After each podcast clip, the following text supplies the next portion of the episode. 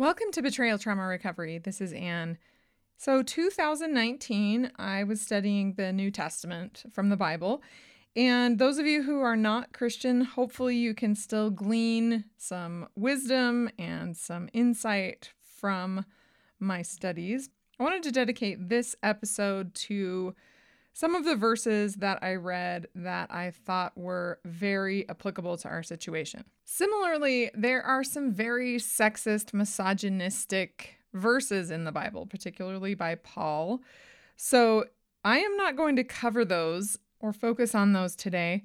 If you're wondering about these scriptures that say things like women should be silent or they shouldn't speak in church or they should obey their husbands or whatever, please read the book Jesus Feminist by Sarah Bessey. That is on our website, btr.org backslash books. She really puts all of those types of scriptures in context, and I don't want to focus on those today. So I'm not going to be covering those. If you've read those scriptures and you've thought, what is going on with these verses? I highly recommend that book. Again, that's Jesus Feminist by Sarah Bessey, and you can order that book on our website, btr.org backslash books. What I really wanted to talk about was the comforting scriptures that can really bring us comfort and also help us know that setting boundaries is God's way of helping us stay safe. I believe God is a God of boundaries. He sets commandments, and the commandments are to protect ourselves and they're also to protect other people. So, for example, if we do not lie, we are protecting other people. And it is a way of showing love for ourselves and showing love for our fellow men. But before I start sharing my thoughts from the New Testament, I want to remind everyone that Betrayal Trauma Recovery Group, which is our online support group, it's live. Our coaches are awesome. It is running every day, multiple times a day, in multiple time zones. This is the best way for you to get immediate and appropriate and ethical help. You can get on every single session. It's up to, I think we're up to 19 or 20 sessions a week right now. You could get on every single one. You never have to make an appointment, you never have to wait. So, to learn more about Betrayal Trauma Recovery Group, go to our website, btr.org, click on services, and go to online support group.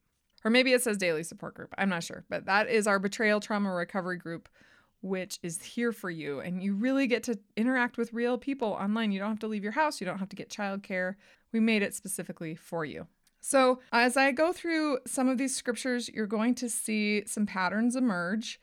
And basically, I'm just going through the main highlighted sections of what I read. So, if you want to follow along, great. If not, great. I read from the King James Version. So if you use a different translation or a different version, I'll just say the scriptures and the verses. So I'm going to start in Matthew 5. This one really struck me. This is the Sermon on the Mount, and this is Christ talking about the Beatitudes. But 10 and 11 in this really apply to us. It says, Blessed are they which are persecuted for righteousness' sake, for theirs is the kingdom of heaven. Blessed are ye when men shall revile you and persecute you, and shall say all manner of evil against you falsely, for my sake. Now, when it says for my sake, I believe that is the sake of truth. I also believe in an afterlife, and I believe that this life that we have now is hell. Like it's the worst it's ever going to get right now. And that helps bring me peace because we all know that true justice or true truth cannot exist in this life. Let me just give you an example. Coach Joy and I have been praying and considering and pondering and thinking about polygraphs. Over on the Center for Peace side, the abusive men are required to take occasional polygraphs. We know that polygraphs are problematic, right? We know that they're not guaranteed. And so we've just been considering like is there any other option? How can we ensure that we're getting the truth? Stuff like that. And as we prayed and pondered about it we both realized there is no humanly way our opinion is that polygraphs are good. We'll continue doing them. It's very important. They're the best thing we have. But even better than a polygraph is your intuition. Some people might call it the spirit. Some people might call it the Holy Ghost. Some women who are not religious might just call it their gut or their intuition. If we can learn over time to really, really trust our intuition or the spirit, it is going to be the most accurate way of discerning truth. I know of a woman who had absolutely no proof of her husband's affairs and his pornography use. And he was a very high up member in her church and community, and also a seminary teacher. He was teaching the gospel, he had a ministry. And she decided to file for divorce just on her gut alone, having absolutely no proof. And people called her crazy, her kids called her crazy, her church leaders called her crazy. She is one of the bravest women that I know. And I am so proud to be among her. So she has been reviled, she's been persecuted, all manner of evil has been said against her falsely for Christ's sake or for the truth's sake. Her courage is inspiring to me. We have obviously talked about Matthew 5:28 on the podcast, saying that pornography use and watching anything to get turned on is adultery. Christ says himself in that verse, Whosoever looketh on a woman to lust after her hath committed adultery with her already in his heart. So we know that pornography use or lusting is a serious issue. It is not something to be taken lightly, and it is an abuse of trust and it is an abuse of the relationship. In Matthew 6:22, it says, "The light of the body is the eye. If therefore thine eye be single, thy whole body shall be full of light." And in 23, but if thine eye be evil, thy whole body shall be full of darkness. If therefore the light that is in thee be darkness, how great is that darkness? So, what we see with men with abusive tendencies, the four pillars of abuse are entitlement and objectification. I need to do a podcast about this, I haven't. But number one, entitlement and objectification. I'm entitled to sex. This is a sex object. I'm entitled to a woman cleaning the bathrooms. I'm entitled to her cooking. I'm entitled to whatever. I'm entitled to view her as an object. I deserve it, that type of mindset. The second pillar is control, manipulation, lies, and secrecy. So, calculated behaviors to try to control an outcome. It's goal oriented, and that part has that good guy facade. I'm going to manipulate other people's perception of me by showing up at church, by doing good talks, by doing service, but it's calculated because it includes lies and secrecy. The third pillar of abuse is compulsive behaviors. So they have a lack of integrity, both relational and personal. So if they say they don't use porn, or if they say they believe in being true to their wife, but they're compulsively visiting prostitutes or compulsively masturbating, then that is another way they abuse that relationship or abuse that trust. And the fourth pillar of abuse is lack of accountability. They have no empathy, no remorse, and they do not make restitution when they hurt somebody. So, when we talk about those four pillars of abuse, you can see that that eye is not single and full of light. Those four pillars of abuse, the way they perceive the world makes it so their whole body is full of darkness. They're not able to perceive things accurately. I would say my ex is like completely and totally delusional. He cannot view the world from a perspective of truth or accuracy. And so the way he interprets the world isn't accurate. So this isn't something that if they just stop using porn, then they'll improve, although they will. If someone stops using porn, that will improve th- some things. But this is a way of looking at the world, and it's systemic and it's societal. And so, helping a man, quote unquote, trying to help a man stop viewing the world this way is impossible. They have to start taking steps to do it themselves. Center for Peace holds men accountable for this type of perception, and the goal is to help change the perceptions. Now, does it always work? No, the man has to be committed and admit that the way he views the world is skewed. In that same chapter, Matthew chapter 6, we've got 31 through 34, which I think really, if you believe it, may help you.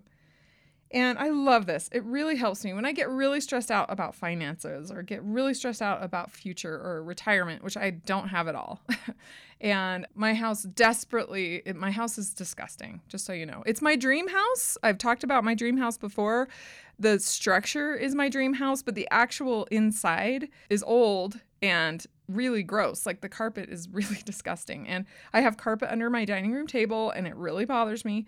And I dream day in and day out of being able to replace that with luxury vinyl planks. That's what I'm looking forward to. It really stresses me out, but right now I can't do anything about it. And I can't do anything about my long term financial future right now. All I can do is take a step at a time. I was at the point four years ago where I didn't know how to I would pay for groceries. I didn't know how I would pay for my house payment. So I've been there. Now I can pay for groceries, which is great. I can pay my house payment, but there's some other things that I'm stressed out about. So no matter what stage you are at, this scripture may or may not help. Verse 31. Therefore, take no thought, saying, What shall we eat? Or what shall we drink? Or wherewithal shall we be clothed? For your heavenly Father knoweth that ye have need of all these things. But seek ye first the kingdom of God. And I'll say there, seek ye first the truth. It says, But seek ye first the kingdom of God and his righteousness. For those of you who are atheists or not religious, perhaps the way to say this would be, But seek ye first truth. And all these things shall be added unto you. Take therefore no thought for the morrow, for the morrow shall take thought for the things of itself. One way to put this is we're in this eternal moment of now. It's always now. It's never going to be tomorrow. So when I was going through this, I had a friend who would say, when I was so traumatized and just hysterical and having a difficult time just functioning, she would say, Let's look at right now. Do you have a roof over your head right now? And I would say yes. And she'd say, Do you have food right now? Are you hungry? And I'd be like, No, I ate. Do you have water right now? And I'd be like, Yes, I have water right now. And taking one moment at a time when the trauma is really extreme really helped me because there's no other way to do it. There's no other way but through.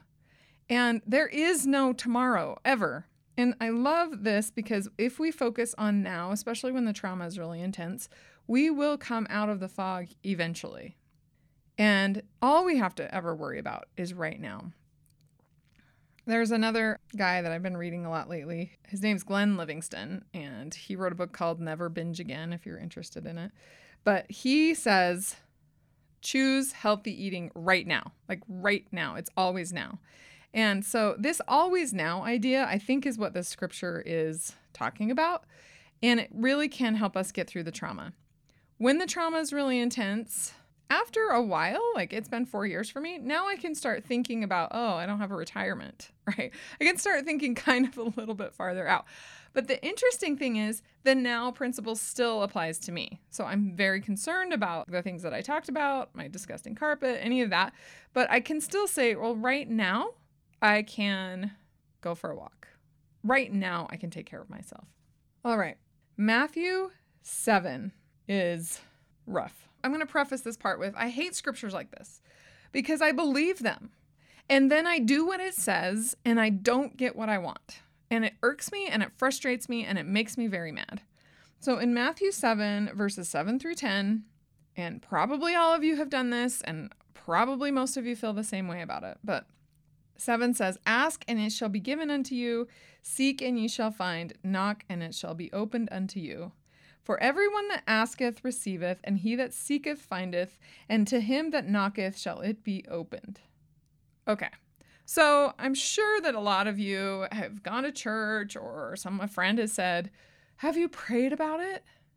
And you look at them and roll your eyes and you're like, No, no, oh, good idea. I never thought about that. Like, no, I never prayed. Of course you've prayed about it. If you believe in God, of course you have nailed down, you have bawled your eyes out, you have screamed and yelled to God. Of course you have prayed about it. Of course you have asked. Of course you have begged God for help. You've begged him for miracles. And this scripture says, Ask and it shall be given unto you. Now, if you're like me and you're like, this is a bunch of bull crap, like I pray and pray and pray and it doesn't happen. I really don't know what to say, actually, except for that in spite of how frustrated I get, in spite of how it seems like some people pray and they have answers. Some people pray and their husband's like, oh, I've been terrible. And they start taking accountability and they start being honest or whatever. I thought that happened to me. For those of you who know my whole story, there was a stint of five years where I thought that was happening. Like he seemed humble, he seemed honest to me. He wasn't. He was grooming me that whole time, but he seemed like it. So there's a couple of big giant prayers that I have prayed. One is for a righteous, noble, non-abusive man to come into my life, to have a really beautiful friendship and relationship that is kind and loving and just amazing. I've prayed that prayer so many times and it has not been given to me. So, do I just take the scripture and throw it out the window and say, okay, I'm going to stop praying? Or do I say, maybe I'm not ready, or maybe God is preparing this for me, or maybe it won't be in this life, or, you know, there's a number of things I could say. But I will say that this morning I felt the most like amazing sense of gratitude for what I had been through, and an amazing sense of gratitude for my ex husband because I feel like where I am now, I am so much more healthy. I'm so much happier. I'm so much deeper. I have so much more knowledge and wisdom. Now, I'm not the wisest or the most knowing. I have such a long way to go. But I'm so much better prepared now. And I don't know if I could have had that type of relationship, that deep and abiding, kind, loving relationship before. And maybe I could have it now. I, I don't know. I don't know. Maybe he's preparing me for it. Maybe he's not. I don't know. When it comes to these types of scriptures, I have to make a choice. I have to say, do I believe in God and do I believe this scripture? And I can choose yes or no. And the choice that I make is yes. I choose to believe. I choose to trust that the prayers that I am saying, even though it doesn't feel like it, even though I'm mad, even though I'm frustrated, that really when it comes down to it, that God does listen to my prayers and that He has my best interest at heart. And the things that are happening in my life are happening for my good. Now, that sounds a whole lot like trying to placate a victim to get her to shut up. But it also might be a loving God who is leading me and guiding me and taking me to a better place. And I'm going to choose to believe that. And the reason I'm going to choose to believe that is because I think it's true. And also, the alternative is so dark and depressing and sad, and it makes me sad. And where is that going to get me? Maybe suicide? I don't know. But no, I don't want to go that route. So sometimes we, at least for me, I have to just make a choice. And that choice, I believe, leads me in a better direction. So 9 and 10 say, Or what man is there of you whom, if his son ask bread, will he give him a stone? And in 10, or if he ask a fish, will he give him a serpent? Everyone here feels like they've asked God for bread and God has given them rocks. Everyone here feels like they asked for a fish and God gave them a serpent. We've all felt like that. We feel like we're praying, we're praying, praying, and we're getting rocks or we're getting snakes. When I feel like that, it really humbles me. Humbles me to the point where I can kneel down and I can say, okay, I feel like I'm getting rocks and I feel like I'm getting snakes. What I really want is bread and I really want fish. So, what do I need to learn? Please teach me. Please guide me. So, currently, with these scriptures, what I'm considering is help me with my perception of men. Help me understand the way I interact. Help me understand what you want me to think, what you want me, God, to see. How can I remove these ways that I perceive things that may be incorrect and start viewing things truthfully? And truth be told, so many of my prayers have been answered the prayers that always get answered in my house are prayers for lost objects. I know that sounds really ridiculous, but every time we lose something, I tell my son, hey, pray, let's try and find it. Could be anything a library book, an earring, whatever.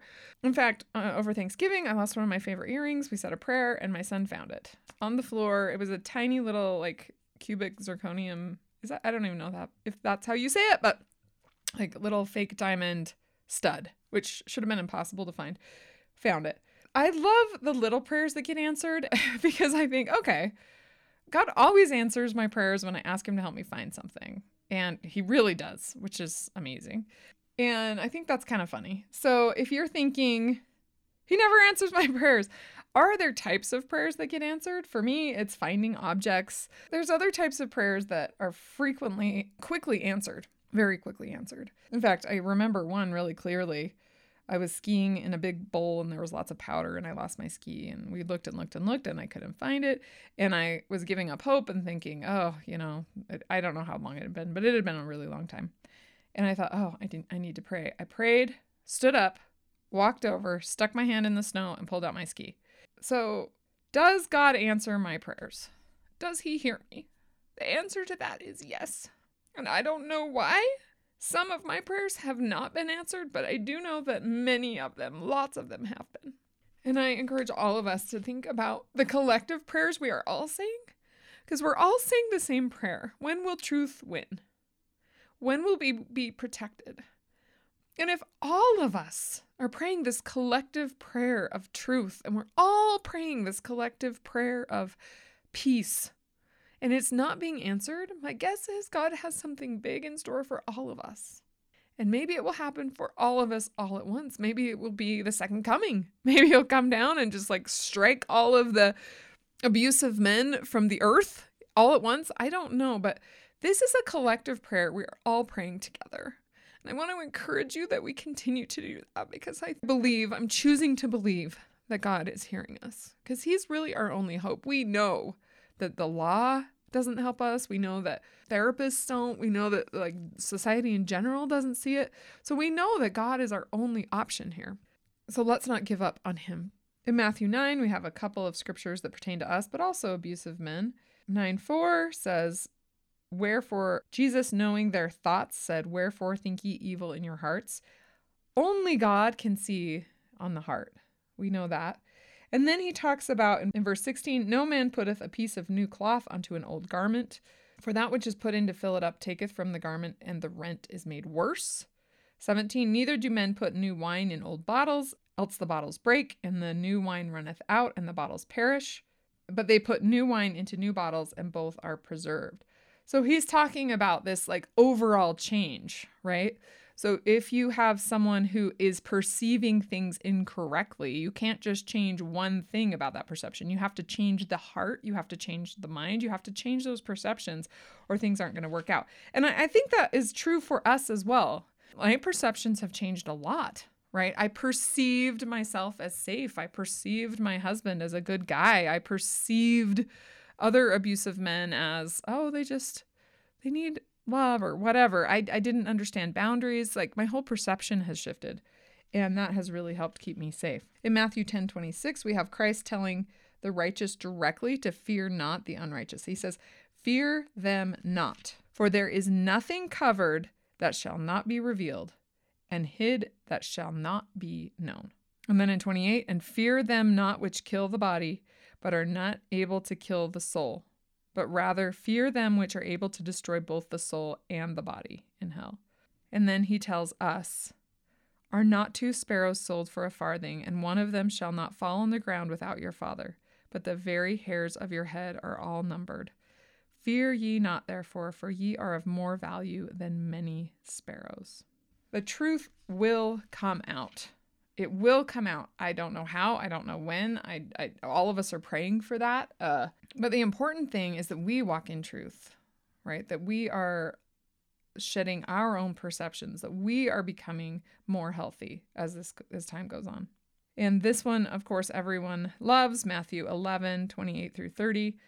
Come unto me, all ye that are labor and are heavy laden, and I will give you rest. Take my yoke upon you and learn of me, for I am meek and lowly in heart, and ye shall find rest unto your souls. For my yoke is easy and my burden is light. All right. So when I study the scriptures, I put red as like bad things. So I, I underline red with things that hurt people. They hurt me or they hurt someone else. And then dark purple is boundaries. Faith or belief is in orange. So if I'm like, oh, this is what I want to do, I don't know if I believe it, but this is what I'm going to choose to believe this thing, that's in orange. So in Matthew 15, I have a lot of red. And in verse 8, talking about people who do not live in truth. This people draweth nigh unto me with their mouth and honoreth me with their lips, but their heart is far from me. But in vain they do worship me, teaching the doctrines of the commandments of men. A lot of us have seen this. We have a husband who confesses to love us, right? They say that, but their actions are different. Or they show up at church and they say they love God, but then they're unwilling to be honest. They're unwilling to obey the commandment of honesty or to be true or to be faithful to their marriage vows. 11 is interesting. Verse 11, it says, Not that which goeth into the mouth defile a man. So, for example, you know, what someone hears may or may not hurt them. It does. We know pornography is going to hurt them. We know that certain things, if we hear, are going to hurt us. It says, But that which cometh out of the mouth, this defileth a man. So, I think this is saying that we're all going to be exposed to harmful things. We're all going to be exposed to some t- type of exploitation of some type, like pornography or crude language or someone yelling at us or something. We're all going to be exposed to that. But what's really going to hurt us is our own actions. So if we choose to then abuse someone else, or if we choose to then lie, if we choose to try and manipulate, that will hurt us worse because we can always seek safety through healthy living and boundaries. That will always take us to safety. But if we start to engage in unhealthy behaviors and don't set boundaries, then we are going to get hurt. Here's a boundary one. So this is still 15, verse 13. But he answered and said, Every plant which my heavenly Father hath not planted shall be rooted up. And in 14, here's a boundaries one let them alone. Basically saying, don't interact with them. They be blind, leaders of the blind. And if the blind lead the blind, both shall fall into the ditch. And then in 1518, he says, But those things which proceed out of the mouth come forth from the heart, and they defile the man. For out of the heart proceed evil thoughts, murders, adulteries, fornications, thefts, false witness, blasphemies. These are the things which defile a man. We have experienced this ourselves men bearing false witness against us. So they're saying, I was a witness to her being a jerk, or her abusing me, or her not loving me, or her not respecting me, or, you know, whatever it is that they say. All right. I'm going to continue talking about my New Testament studies for the next couple weeks. I really appreciate those of you who are not religious being patient and listening to these insights that I gained. Those of you who are religious or do study the scriptures, I'd love to hear your thoughts about how scriptures have helped your recovery. And those of you who aren't, like any quotes that you have or insights or maybe books that you study that have really helped you heal and find truth for you would be awesome. So go to the website btr.org, find this episode on podcast and you can comment. I want to hear what you have to say. I want to hear your thoughts. In Betrayal Trauma Recovery Group, which is our daily online support group, many of the women are religious, so they talk about their own experience, but many of them are not. So everyone is welcome. It is interfaith, but also inner paradigm. So when I say interfaith, you don't even have to have a faith to come the cool thing is everyone has a shared experience and that is the important thing is that we are all trying to get through this together. And the stronger we can be together if we can be unified in our desire for truth and justice then we can change the world together. So please go to btr.org look at the daily online support group. It's called BTRG for short for Betrayal Trauma Recovery Group. We have multiple sessions a day in multiple time zones. Our coaches are the best coaches. They get it immediately. You don't have to explain the psychological abuse or you don't have to explain that pornography is sexual coercion. You're not going to get looks like, what are you talking about? This is crazy. So please check out the session schedule. I will continue this discussion next week. And again, I really want to hear your comments. So please go comment on our website. Also, if this podcast is helpful to you, please rate it on iTunes. Every single one of your ratings helps isolated women find us. And until next week, stay safe out there.